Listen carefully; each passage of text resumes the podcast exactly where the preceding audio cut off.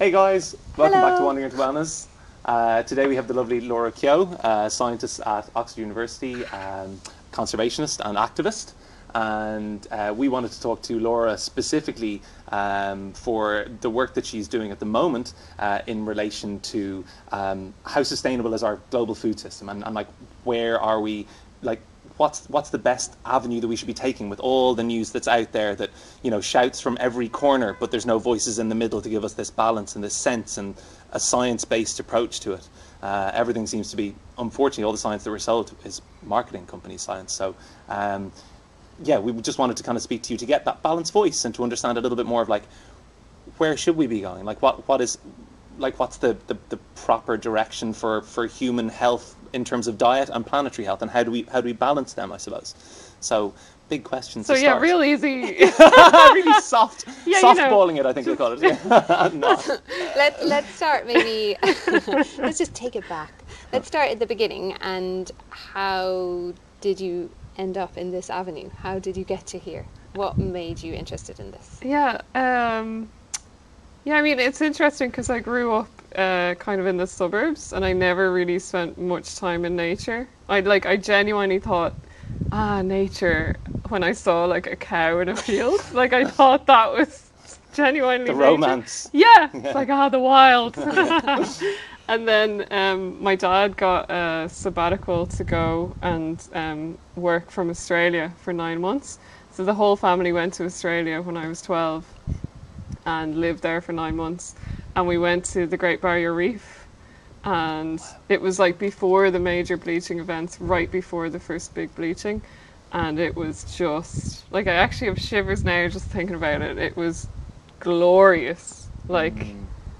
like yeah, the strongest acid trip you can imagine. but you're sober and you're just looking at this amazing. Yeah. So after that, I was just like my mind was completely blown.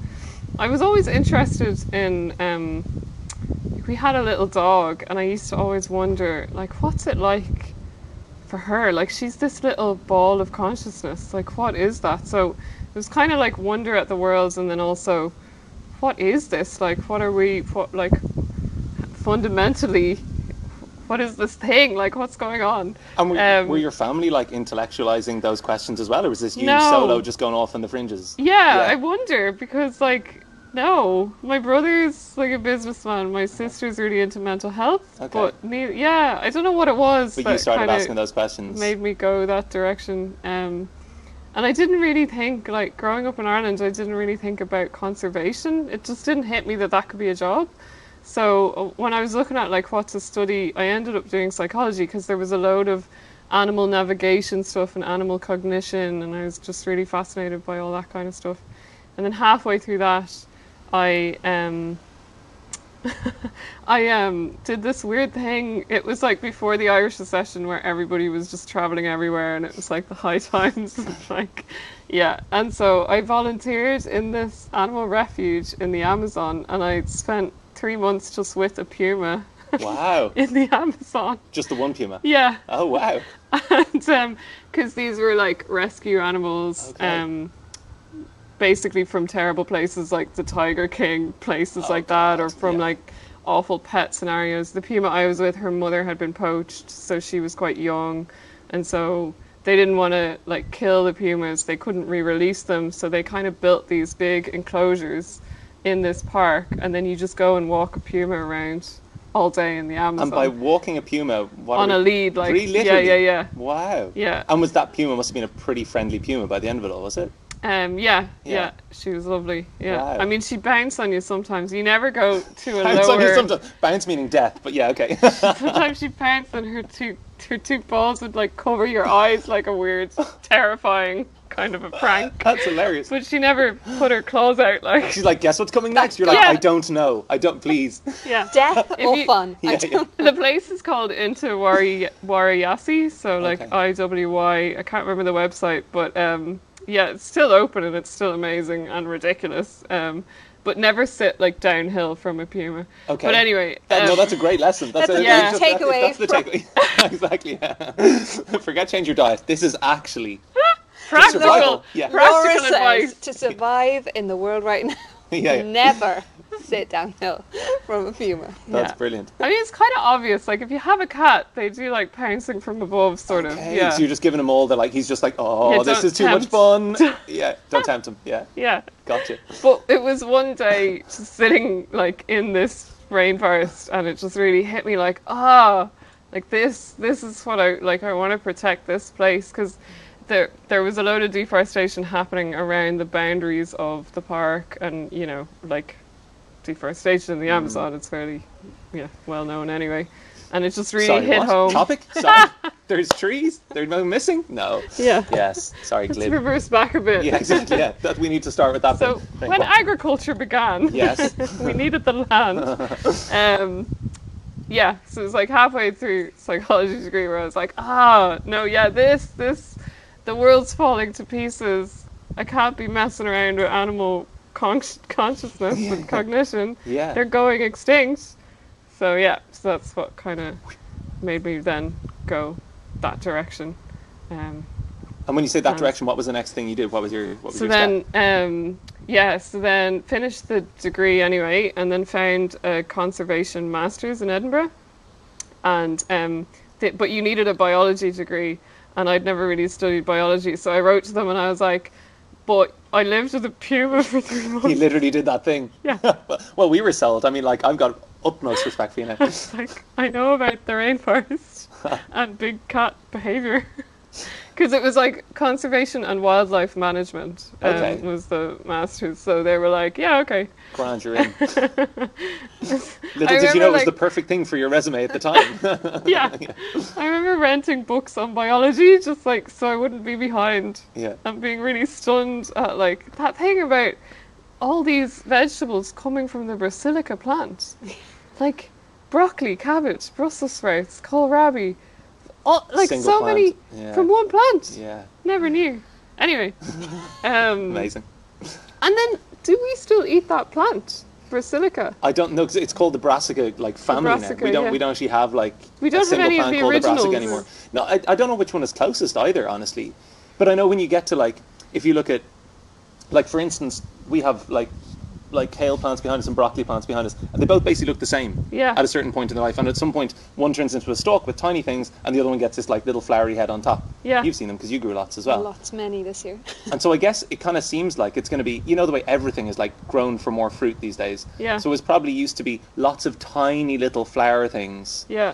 This is a wild guess. Oh my god! I mean, who knows? Somebody correct me if I'm wrong here. I like the way that you're talking as I'm like- if you're the I'm authority. No, No, I, I right. no, you, it has to be. That has to be right Yeah, though. does. From the one book I rented. and my little From my knowledge of growing three plants in my garden. Yes. yeah. Yeah. Oh man, hilarious. No, yeah, commercial horticulture's in the background, but like, there's no way we ain't the experts. Yeah. Uh, but anyway, yeah. So, so that was your the biology became fascinating. Um. Well, well, that the bit. biology, you, That you sidestepped the biology and went into conservation. yes. And then yeah, so then did that masters, and but then the recession was really hitting. Like there was zero jobs. I think out of that conservation class, only maybe three people got jobs, and they were the ones willing to move anywhere and do anything. And I was really lucky because I got this job studying chimpanzees in the Republic of Guinea. Um, yeah, and so then moved out there, and um, lived in this in this little village in Guinea. Guinea is like then anyway. I don't know what it is now. It was the sixth poorest country in the world, and so um, it was out uh, kind of in a village, you know, with mud huts, um, no electricity, no toilets, going out every day, studying chimps. And these chimps, like, they were not in a protected area. They were not. They were just. Sometimes they'd be quite close to the village. Um, so it was really they'd never been studied before in this whole region. Wow. Yeah, and and we didn't want to habituate them because maybe hunters would come in, so we didn't yeah. want to like get them killed. So we were putting up camera traps and kind of trying to avoid them Avoid eye contact with- oh, you're yeah. passing, you just We're like, away. no, we're just voyeurs. Like, don't look directly at us. Um, yeah, and so, th- uh, and th- and then yeah, we um, we were out one day, and um, the kind of the chief of the village was one of the main guides, like it's so stupid. Like I'm this stupid kid with a master's, and I'm somehow leading this group of people that like know the area, know the animals, know everything, and it's just such a terrible like white colonial weird thing. That's where academia gets Oh, you, I guess, isn't it? Yeah, weird, yeah. yeah. Anyway, um, but uh, so You're this like, yo ho, into the jungle. You're like, not that way. There's a thorn there, and that you're like, oh, sorry. you should have seen, like my clothes were like completely ripped up, like because it was all these thorns, Uh, and like I was just using duct tape, and all the guys somehow were like magically like moving through. that's amazing, isn't it? Yeah. Just the innate knowledge of that. Yeah, yeah, Yeah. And another woman in the group, she uh, was from the UK, Lucy D'Auvergne, and she'd studied chimps. She'd done a lot of filming of chimps, so she was also quite graceful.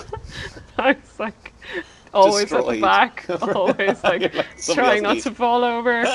yeah, Funny. and terrible at spotting stuff. Like I, I go blind with excitement. Do you ever get that? Like when your eyes move So fast. so f- my eyes would keep moving. like someone would see something and I just get too worked up and not I'd be like a terrible safari guide Okay. or anyway but this one day um this chief of the village and this like absolute master guide who could find chimps like kilometers away. He was just like amazing. He noticed these little markings on a tree and he was like oh I think this might be chimps. And I was like what?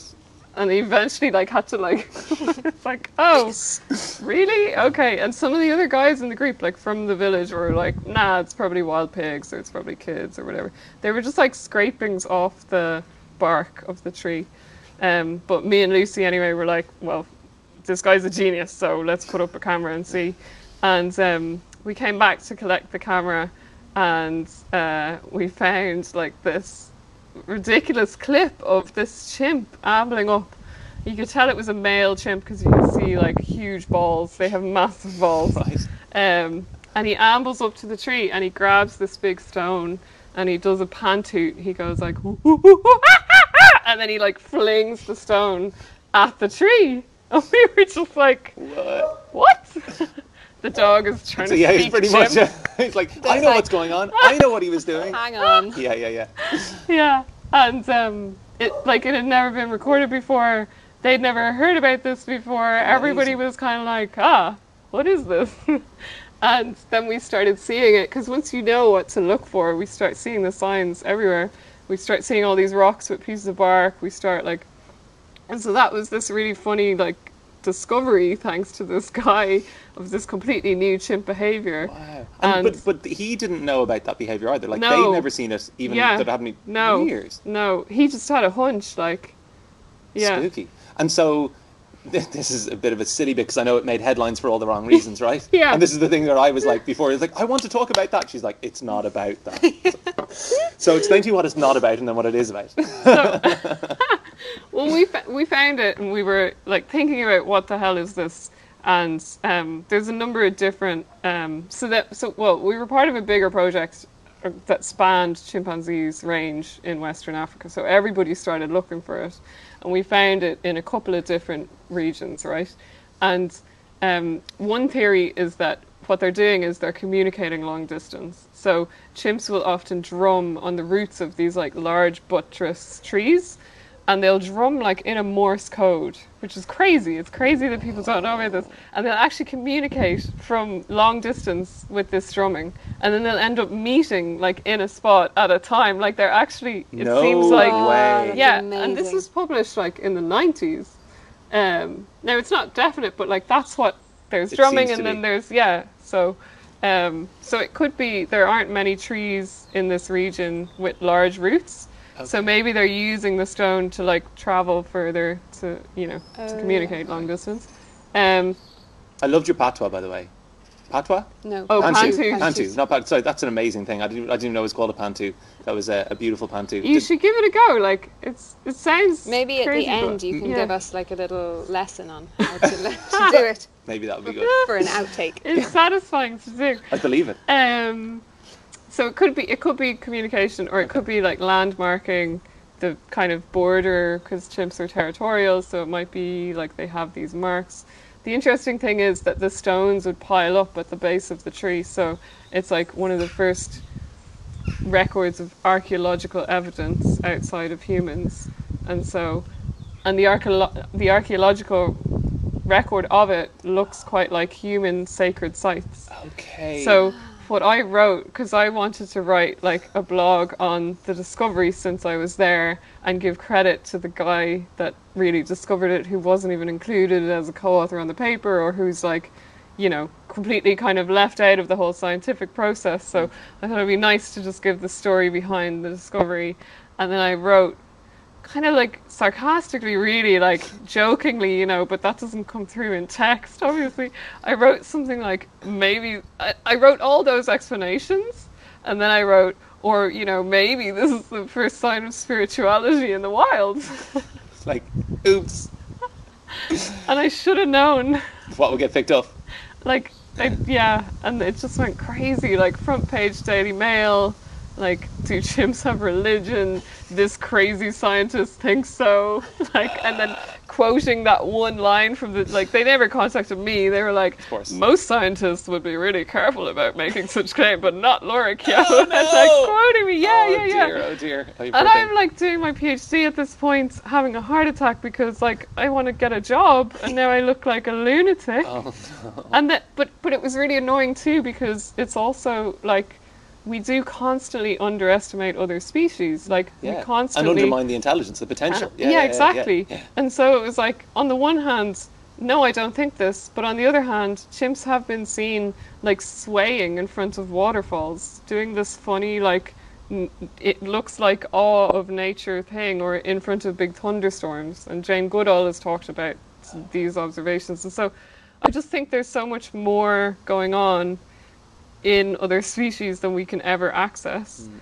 And and we kind of science cut all that out because it was like, well, if you can't measure it, if you can't, then you're just a highfalutin, you know. It's like It's a theory without we made sort of things thing, really or- cold and clinical unnecessarily, I think, because the world is amazing and mysterious, and science should be able to go in that direction. But we're also paranoid about appearing like mad hippies, as I did. yeah, but there you go. Yeah, But I still have a living job, proof. so, there you, you know, you. It can whatever. work out. You too can Um, be like Laura. but it was really so it was like this really difficult um, juxtaposition of like no i don't think this but we can't rule it out either like it's very unlikely but who knows what it is we don't know what it is Yeah, um, and like i did a podcast with the guy um, i can't remember his name now but it was like for npr for different radio stations. Oh, stations Jad Abumrad or that guy, or one, of, one of that gang, but the NPR gang anyway. I think it's played on NPR, but I think Oh. he sells to like 300 radio stations. wow. It was a really, he was a really big guy, and the podcast was like with Frans de Waal, who's like a brilliant um, animal behaviorist, cognitive, like one of my heroes. Oh wow. I think Jane Goodall was like clips of previous interviews with her was in it. Barbara King, another brilliant woman who I love her work. And then he interviewed me and he was putting it all together for this piece.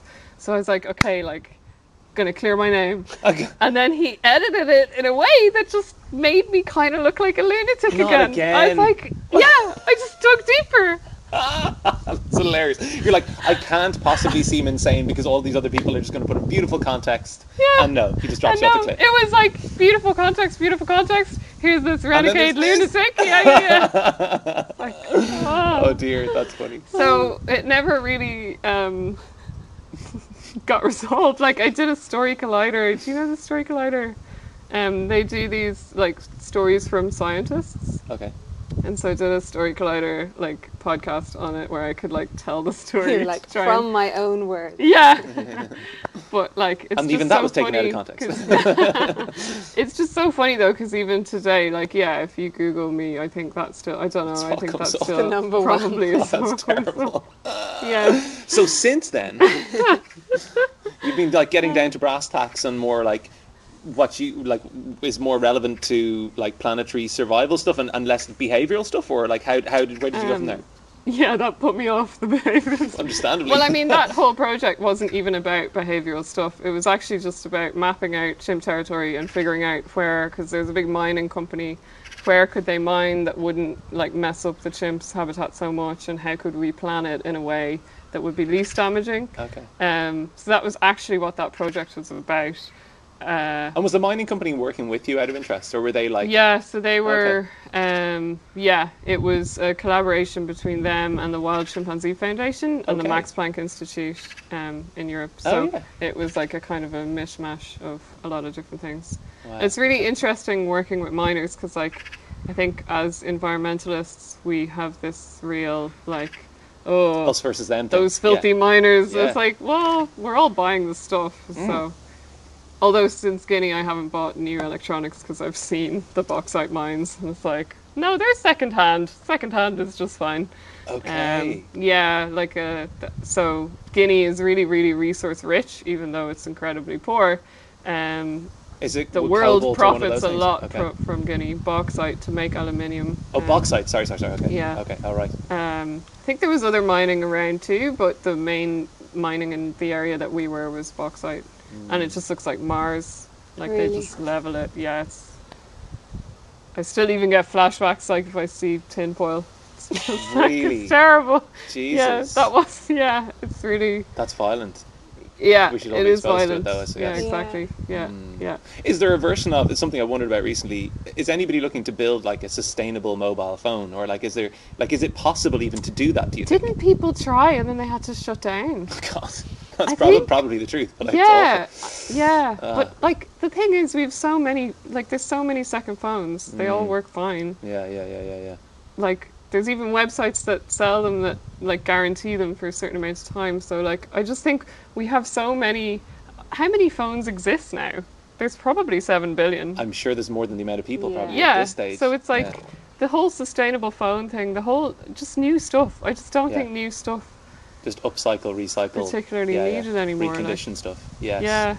We're working in that direction. But I don't. I also don't want to give the impression that like we all need to be out looking for secondhand phones and that will solve it because we actually like it needs to be solved at a far higher level than individual Mm. consumer choices. But we still need everything at the same time.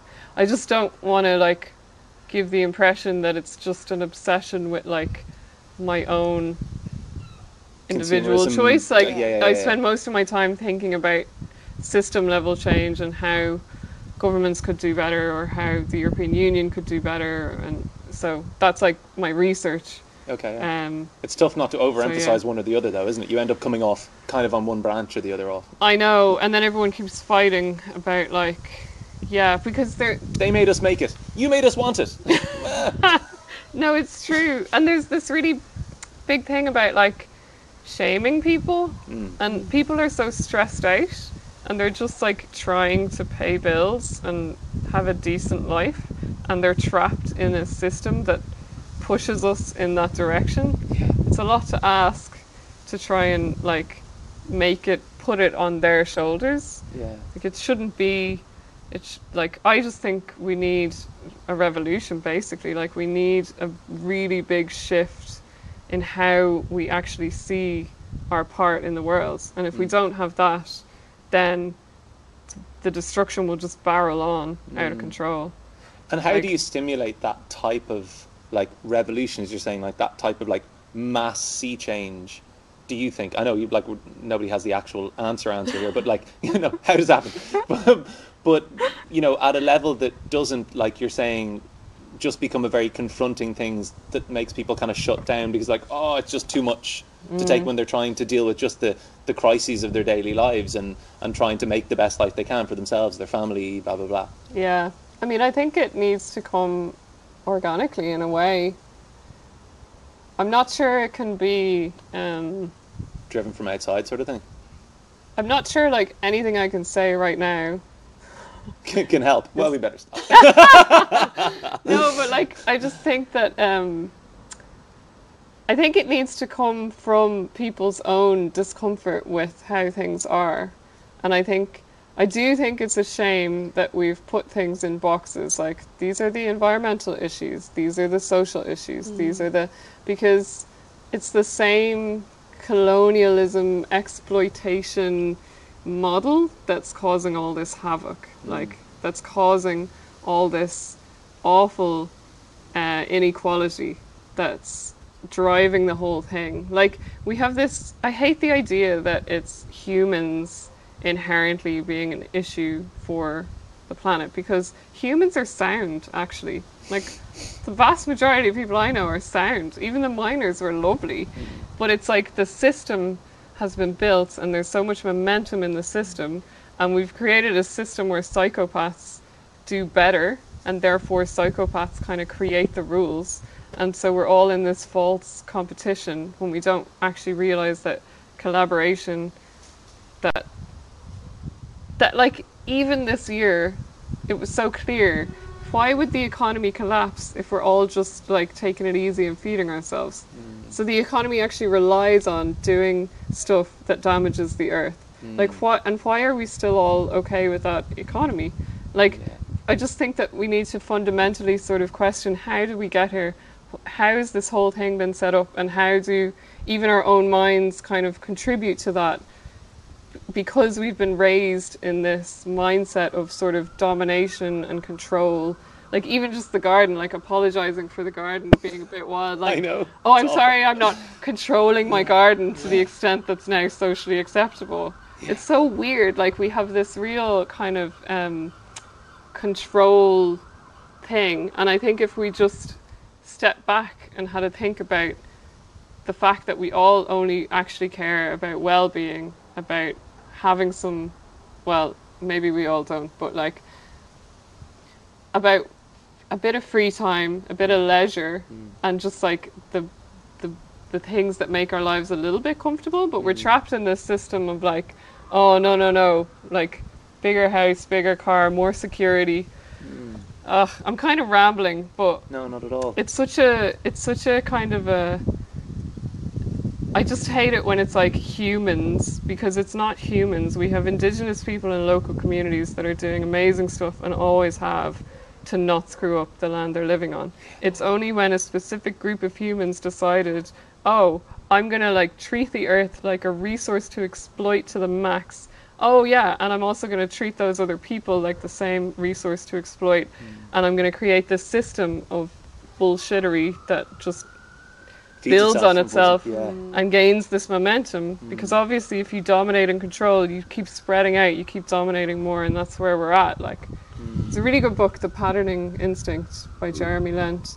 And he talks about the kind of cultural history of humanity and how it kind of came about with this idea this separation of humans and nature um, and built from there of this sort of dominant controlling mindset that's so inbuilt in us. Like um it's so like the first bit is kind of figuring out okay what do i really want and then moving from there in a in a yeah. Because i also think that like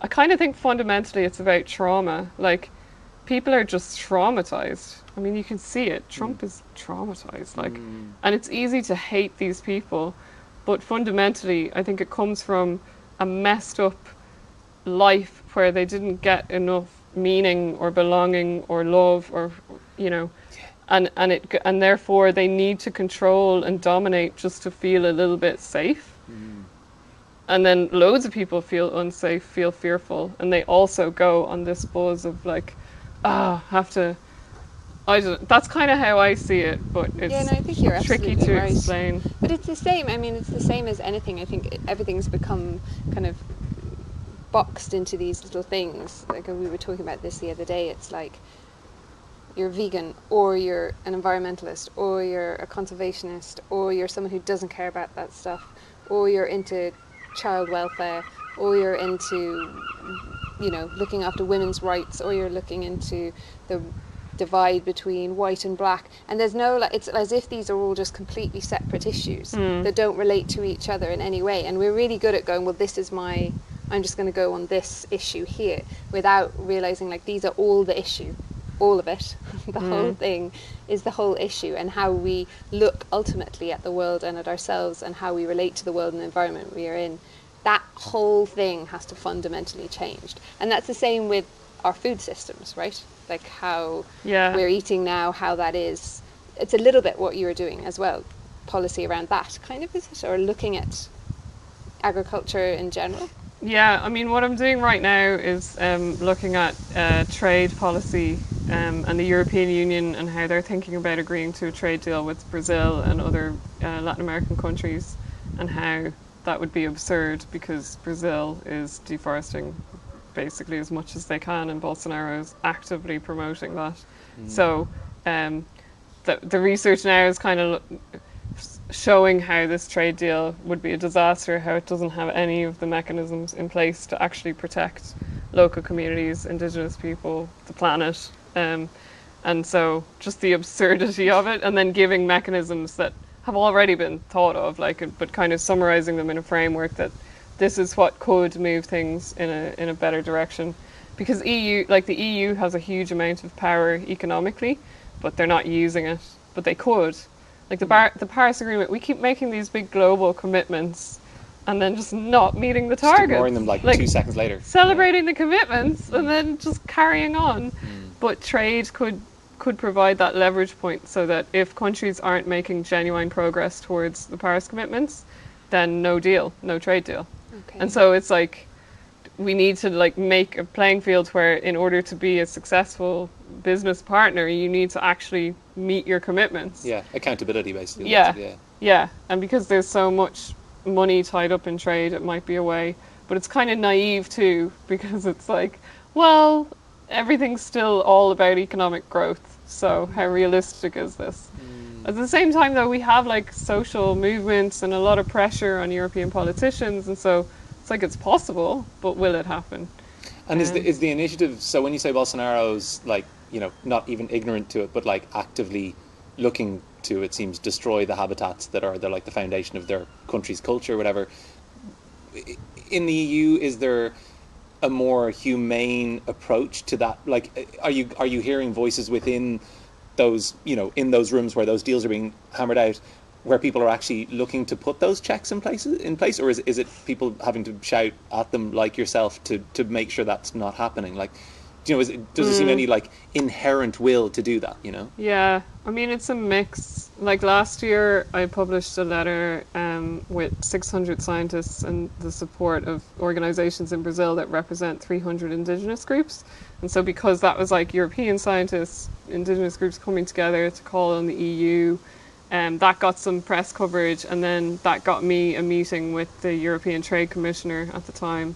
And that was a really interesting meeting because it was like trying to feel out like yeah, you know, are you smiling and nodding? Like, do you like where where are your real priorities? And just trying to like speak to without being patronizing. Like, what do you like? What are you actually going to care about? Hmm. What's your legacy going to be? Like, because it was her last term, and it's like you could really shift this. You could be like but she's the one- pioneer in, and then a month later they just agree to the trade deal without any clear mechanisms whatsoever. So it's like, but also like, did you know? Maybe she did try. Maybe Maybe tried, yeah. maybe it's just the system is so there's so much pressure on on economy at all costs that Mm. it's still really hard to do. Yeah. Um, so it's a good question. I'd say it's mixed. Like there's definitely people at the European Commission pushing for this Yeah. Are there any They're just- heroes or any names? Any good people? aren't enough of them. Um, Anna Cavazzini is an MEP with the Green Party, and she's brilliant. She's Cool. done really good work. Um, Sonia Guajajara is an indigenous leader in Brazil, and she's just amazing. The stuff she's calling for and what she's doing. Um, so yeah, there are there are a lot of really good people working on this. Mm. Um, but it's just when will it be enough, right? Like when will that be the better option? Clearly, Yeah. Like to me, it's Like, already how clear does it have to very be? yeah it's like Yeah. well this is the thing Yeah. like how many times do we have to be smacked on the head with like i mean i learned about climate change when i was in school like at 16 and i just remember it being really really shocking and just like why isn't everyone panicking about this it was quite funny because um, I thought thunder started going off as the teacher was like but it was just something bringing out a really big roly bin. But like I was like, ah! There's the full pathetic fallacy in the background. yeah. And then God spoke unto them. Imagine if they time it that way. I know, yeah, brilliant. Smart. I mean, like that is the way to treat climate change right now. Teach it. Even. But like, That's brilliant. but it's like we've known since the kind of the seventies. Definitely known since the 80s. The Rachel Carson situation, etc. Yeah, It's onwards, like- like, 60s, 70s is mad. And obviously, Indigenous people have always known. I'm just talking about As the their really home began to shrink slow and shrink white and shrink. people. Yeah, Yeah, yeah, yeah. It's like how much, how much do we need to like suffer before we get it? That's Yeah. it's really like, come on. How close to home does the suffering have to get, really, isn't it? and I keep, us. yeah, and like people keep thinking like, oh, it'll happen when it really hits us. But then look at the U.S. Like one side of their country's on fire, the other side is flooded. It's underwater, I know. Yeah, yeah. It, it's perverse, isn't it? I mean, when you say that, it sounds insane. Like it just doesn't sound like that. Like how how could you not be alive to the concerns at that point? But I think Yeah. what happens is though these things happen, these really alarming events happen, and people do start to panic and they do start to go, oh, gosh, well actually maybe this is the thing that you know that mm. we've been talking about. And it's it's right here. But there's always enough voices, loud voices that come mm. through and say, no, actually, you know, the polar ice caps aren't actually melting that badly, and actually it's going to take years and years, and so it's fine. And because people don't want to be terrified. They latch onto that. Well, well, I. But that one person said that, and then they go, "Oh, okay, phew, mm. Yeah. no, panic it's- over. It's too easy to do. Like you almost have to say, like, okay, we're going to shut petrol stations for a week, and let's just see how people do. Do you know? And then kind of give them an idea. Okay, well, how would things work if, like you were saying, when like the economy was like necessarily shut down for three months, and there, people were like, the economy is tanking. We're like, but actually, but people kind of had enough of their stuff. They just weren't buying fresh More new TVs or yeah. whatever it was. Like, and like maybe that's that's being very glib because I know there was a, there was a lot of actual proper trauma going on in people's lives during that. Yeah. But it seems like we, yeah, I don't, I, I just, I can't in my head because in our daily life in the shop I run, it's like most of the people are coming into us really get this thing, and everyone's quite panicky about it. Everyone really wants to make change. People are, you know, bringing things to refill and and have been doing for like twenty and twenty five years, Yeah, and that's what kind of what you're saying as well. It's been around for so long. This idea, mm. like the mass change. is just very tricky to understand. Like it obviously, like you say, it has to come from governmental level because obviously all these individuals making their own life choices, we still need to do it, but it's not actually the thing that's going to flip the switch ultimately, or it doesn't feel like it. It Yeah. needs to be like a pincer effect. But we saw how like it was possible when when lockdown happened and all these changes had to be made that we would have thought were impossible last year. Work from home, you mm. know, grow more food, all these different things that you were like, well, people would never accept that. Mm. People do accept it because there's enough fear about this illness that we could die. But we can also die Yeah, yeah, yeah. if the environment Much more likely to die, is actually, destroyed. Yeah. And Well, I- it's not a like, do you die? Maybe hmm. you don't and you do. This is a like, no, everyone will die Yeah, yeah. situation. So like, how do we? Everyone will die. Did you say that out loud? Well, I guess that's that's the reality of it. That's I the mean, we're gonna die anyway. point. Yeah. Everyone's going to die. Yeah. Everyone will die. I just Unless we a figure out cryogenics right at the yeah, yeah. Right before the just in the nick of time. Phew. yeah we weren't immortal. Yeah, yeah, yeah, yeah. Lydia said, "Everyone will die. How dare you?" It's going to be the say, headline. She's Yoga scientifically teacher accurate. says. Yeah, yeah, yeah, yeah, yeah, exactly. Thanks, yeah. Laura. Spoken from the lady who said chimps are like, I don't know, Clarify. believe in God. Rein it back. Um, Sorry. So, but so what then? Right, we are capable if if the government makes decisions that seem radically huge and change our way of life massively. We actually all just adapt. Like Yeah. we did it. We are doing it this year. Yeah. So what needs to happen? What are the I just, What- like I think that um, I think that that's why I'm stuck on this social movement because if you I mean if you look at big changes over history it's it's big civil unrest social movements that will often shift things quite fundamentally so that's a really big one I think being involved in whatever movements you agree with being active with those and building them um, I think is really important that's one bit. And social movements that aren't about telling people to recycle more, like ones that are really focused at the system level. Um, I think that's one really big part of it. I think the other thing is like we're so used to kind of trying to strategize with our rational prefrontal cortexes, and I think that strategizing mind is also sort of in a weird way part of the problem because it's like the thing that's trying to control and and and break things apart and move from like the logical mind instead of the heart like because at the end of the day it's sort of about love like it's about love for the planet love for each other love for like whatever this mad thing is that's life. Like it's it's because all those movements that you mentioned before, um, you know, women's rights, Black Lives Matter, all the different movements. Like it's again, it's about supporting each other. It's about mm. coming together. It's about not being in competition. Mm. It's about things like equality. So I just think that it doesn't mean that everybody needs to be like for everything. I think it's fine that people are still doing like working on the things that they're most passionate about that they most link to because at the end of the day that's that's what we need to build like that those linkages the community like the thing that scares me a lot is this kind of slide towards authoritarianism and that's and that's it's like the slide further down the control domination path and so anything that gets us more towards community collaboration sharing soundness is like, General good. soundness. just don't be a prick Yeah, yeah, that's yeah. it Yeah. No, but so like- simple. I just think that um, we kind of saw that with COVID too. Like all the support was from communities. It was like from the connections that we had or the connections that we built, and so the kind of framing that like oh the government the government aren't actually going to just magically stand up and do something like they need to be pushed or they need to be dismantled mm. and i think that actually anyway elected government i'm not sure i really am a fan of anymore like it's just so prone to corruption so prone like we see like study after study when you get into power you might just misuse that power. Like i went to collect i used to do woodwork and um, i went to collect a table that i made like from my secondary school and the teacher and i was like 22 or whatever you know and the teacher was off getting it and um, he told me to just look after the class while he was gone and they were doing an exam and the power like it immediately went to my head and like i could see two people cheating and like i used to cheat in tests in school like what but do i suddenly the care other side of the fence. I should have respected. I should have laughed, but instead I was like, "You know, I can see you." Like I turned into like the worst teacher. You can hear your own voice. You're like, I hate myself doing this. Yeah, not during though. During I was Okay. like, "This is Feeling deadly." Okay, yeah. Like later that day, I was like, "What? I just did that.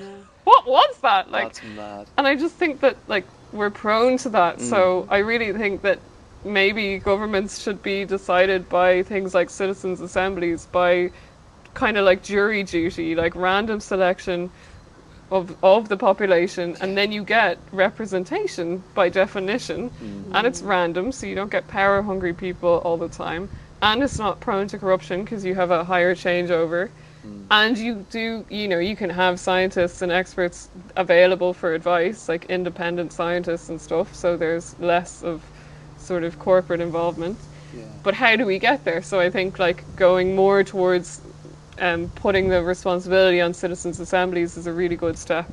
So I think politicians also don't want to. Some of them do want to take strong action, but they're a bit scared because then it's all on them if what happens doesn't work out. Yeah. So it's a good excuse for them too to kind of say, okay, we're going to set up a citizens' assembly, and then we're going to go with what the people actually want. So I think that's like a really good thing to push for, and a really good um, thing that Extinction Rebellion has has kind of been championing. In fairness to them, so yeah, I think there's a lot of different ways. I also think it's really unpredictable. Like Greta Thunberg, she like genuinely did not expect anything to come out of her sitting outside with a sign on a mm. Friday. Mm. She, you know, but she just felt like she had to. And I think people being a bit more bold, doing stuff that they feel like they have to, instead of going along with what they've always done, is like one of the best things. So I don't know what that would be, but Yeah. like I do get the feeling that it'll be some kind of spark of somebody doing something a little bit mad, and then it like building, people Yeah. realizing like yeah, and it growing exponentially from that. Because I think so many people are unhappy in their lives, like. There's so much loneliness, depression, anxiety, and it's again, it's all a symptom of the same. We've just set up this terrible system mm-hmm. that wants to exploit rather than support. Like so, Yeah. Yeah. Cool. That is that's actually much more of a toolkit than I expected to be having. from Yeah.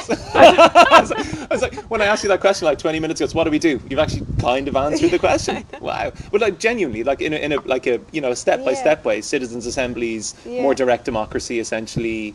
You like not trying to put all the onus on, on politicians to make all the changes because they can't or they won't or whatever, uh, and then putting the self checks in place for for uh, for industry as well. Yeah. And I think, like, I think we also have to not get bogged down on what we're against. Hmm. I think that idea, and I've done this a lot myself, but actually, rather than that, really pushing towards what we want hmm. and creating a better vision. Because, like, I really feel that so many people just have this really dark outlook on what's to come, and I can also have that, but like.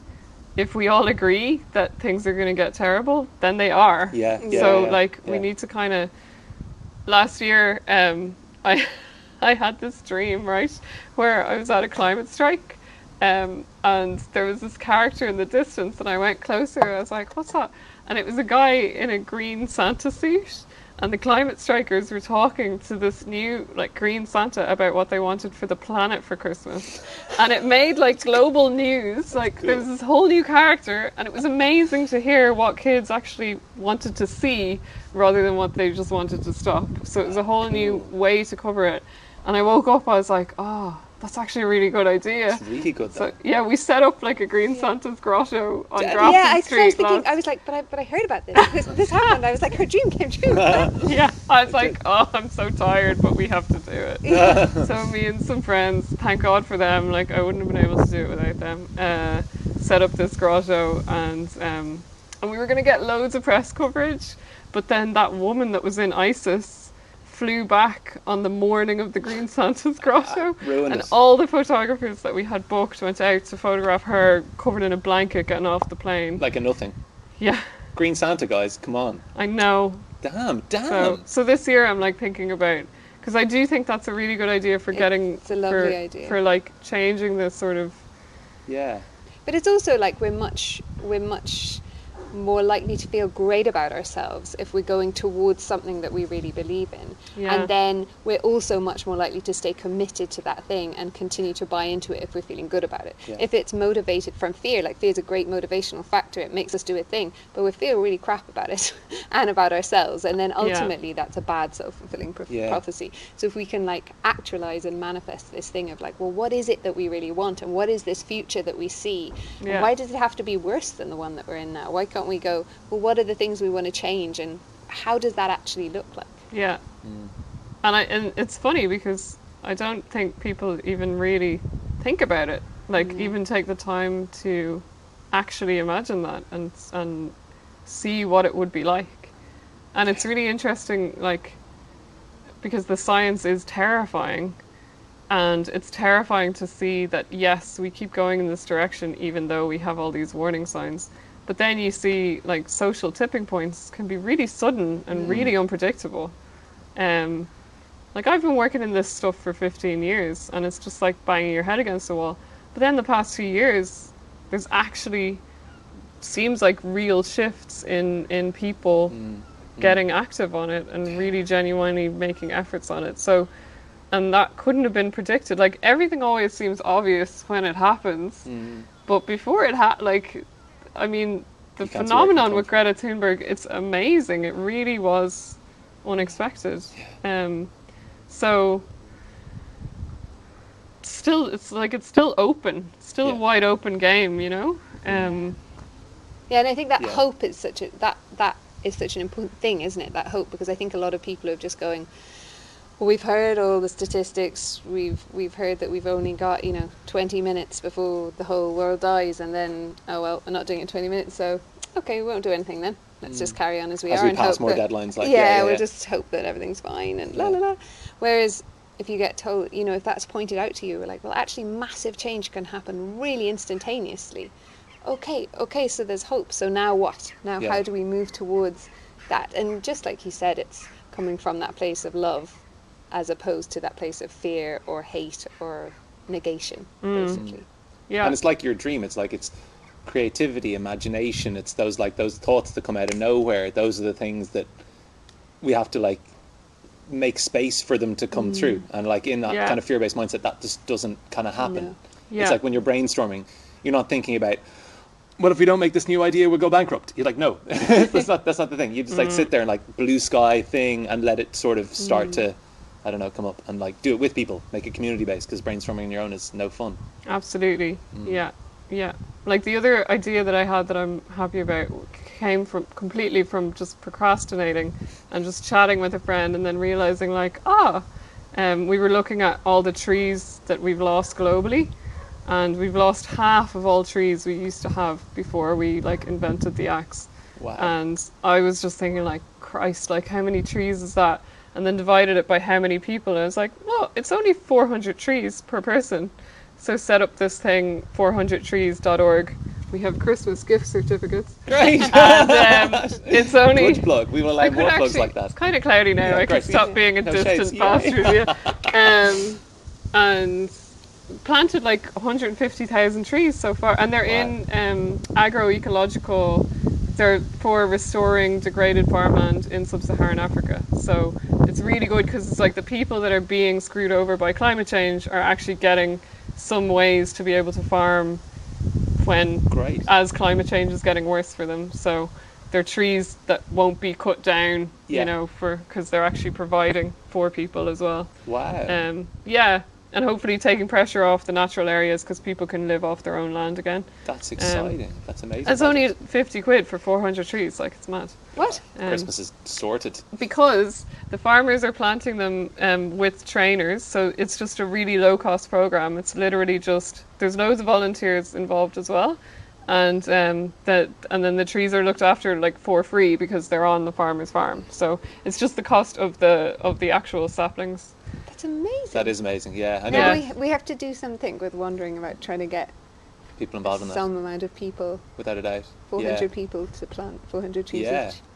amazing and because it's it i mean it's very doable here as well because we have we have so much you know agroforestry stuff is potential mm-hmm. actually Yeah. very exciting thing happened i'm sure you knew about last year that Coillte said that they weren't going to grow any more sitka spruce that they're now only going to grow like plant indigenous trees so those things like that's Yeah. when i heard about that I heard it from a friend while I was cycling in Wicklow with him, and I was like, "Sorry, how do I not know this?" And I told like everybody I know, and nobody had even heard that it had happened as Yeah. a thing. Do you know? It's kind of those Yeah. those things that are actually happening out there that you know Yeah. huge interests that we don't assume have any care for the planet. Well, I know Coillte supposed to have care for the planet, but traditionally have, have done some not great things. Let's say, Yeah. but it, but it's interesting. But you see shifts like that, and you're like, oh my god! I mean, that's profound, Mm. and that's going to change the future for like grandchildren. We were thinking about it while we were driving up there. Like, imagine when you're in Wicklow in 80 years' time, when we're gone, that will look like native woodland again, like Yeah. fully. Yeah. It's a re- really lovely positive thought. Like no Yeah. matter where, where the, the thought I suppose is to be doing stuff for not for us necessarily anymore, but be thinking of As the generations collective. as a collective. Yeah, Yeah. yeah. Yeah, we're really bad at thinking far in the future. Aren't we though? But, I know. It's but shocking. like i also i mean i also sometimes think like why like why am i in this why do i like why do i care? And i just i think that it's it's just it's what like makes me happy as well. Like it makes mm. me depressed. Yeah, but it makes me happy yeah. too. Like it makes me happy to know that hopefully Yeah. something will come of it. Like it's it's it's I just think it's actually probably the most important time to be alive, mm. really. Like we're mm. at this real crossroads, we're at this actual tipping point. And we all can play a part in that. And so it's just far more satisfying to me to be involved in this stuff because you like I get so much from it too because it's like Yeah, it's exciting to know that you have the chance to play a part Yeah. in actual change. and maybe like I fail miserably, but sure, it's worth a shot like and you were living a purpose at the time, you know, and that purpose thing is what everybody knows these days that that's the thing that makes people live longer in all those crazy places in the blue zones as well. It's like all about the ikigai and making sure you kind of like attach to something and then just run with it. the icky Ikigai? I don't know. That's the you know the blue zones thing. The so it's the this the study of these kind of areas in the world. I talk about it all the time. People are going to have heard this a million times. But like, it's sorry. Anyway, you can switch off now and switch on again in a second. Um, but um, so the like seven places in the world where people are living the longest. So the most Oh, okay. centenarians living there. So there's like um, there's a place in Mexico, there's a place in California, there's a, one of the Greek islands, there's Yeah, uh, yeah. North Hokkaido in Japan, and so they've looked at what the reasons are that they think they might be living so long, and they've looked at you know their diet and their lifestyle and all sorts of stuff. But actually, Yeah. they found the top of the tree thing was purpose, ikigai, Ah. which they call it in, in, in Japanese. They call it ikigai. So Oh, and then Yeah. community, right? community was the next one. Yeah, exactly. And, And with- nutrition's way And down with the this kind of yeah, like you get both. You get community and you get purpose. Yeah, so exactly. handy. There you go. There we go. That's all you need. But I but it Two for is one. it is hard though because it is like there's a lot of burnout as well with yeah, scientists and and, it's re- and, and, activists and, and when you feel that attached to something, you're like, we have to do something. It can be a really yeah heavy thing Yeah. to actually have to Yeah. live with to carry that the whole time. Eh? yeah and it's never enough. You never think Yeah. like grand. I've done it now. yeah, exactly. Yeah, like you have to kind of like take time for yourself, take time to chill out, take time to kind of Yeah, But that's Have also, I think, it comes back to that feeling of like, well, I have personal responsibility to do, like, to feel that weight on me. Whereas Mm. the more we put that back out into like a com- community-based thing, then you're not holding all that on your own. yeah, you yeah, know. And it, you know, we need to get away from that individual Yeah. responsibility, don't we? absolutely, yeah. Collective responsibility. It's a really good action, point. yeah. Yeah, definitely. So let's all plant 400 trees. Let's do it, and we'll give a plug for that as well. We'll put that into show notes big Yeah. time. That's great. That's a fantastic initiative. Cool. All right. Thank, Thank you so much. Thank you. It was lovely to finally do this. Yes, Thanks I know. for having yeah. me. Chat, if people want to find out more about your work, do you have like a website or a social Um, media thingy? Yeah, I'm Laura J Kehoe K E H O E on Twitter, and I think on my Twitter there's links to 400 trees and my website and stuff like that. So maybe that's the That's easiest. perfect, Great. and we'll link that in the show notes as well. Nice. Okay, thank you so much for listening, everybody. Thank you for Thank watching, you. and please do help to keep this thing going if you can. Keep the show on the road. If you've watched this far, you hopefully want more of it. Um, like, subscribe, comment underneath. Um, please also visit our sponsors as well, um, and give us reviews as well. And if you can on iTunes or whatever you're listening to this or watching it. Um, but yeah, our sponsors, so Clear Light Saunas, um, that fantastic infrared sauna thing, which is one of the best things you can do for your health and your family's health. Um, Nuzest Nutrition, who make that fantastic pea protein that we all take, we all love. And again, if you want to support your family's health, getting good quality, undenatured, vegan, conscientiously grown protein into your diet is a really important thing. Uh, and also the swivel that this um, little podcast is filmed on and recorded on, which allows us to take it anywhere into the wilds of my back garden in this case. Um, but yeah, so please help support and um, thanks for watching. Thank you, everyone. Cheers, Bye. guys. Thank you.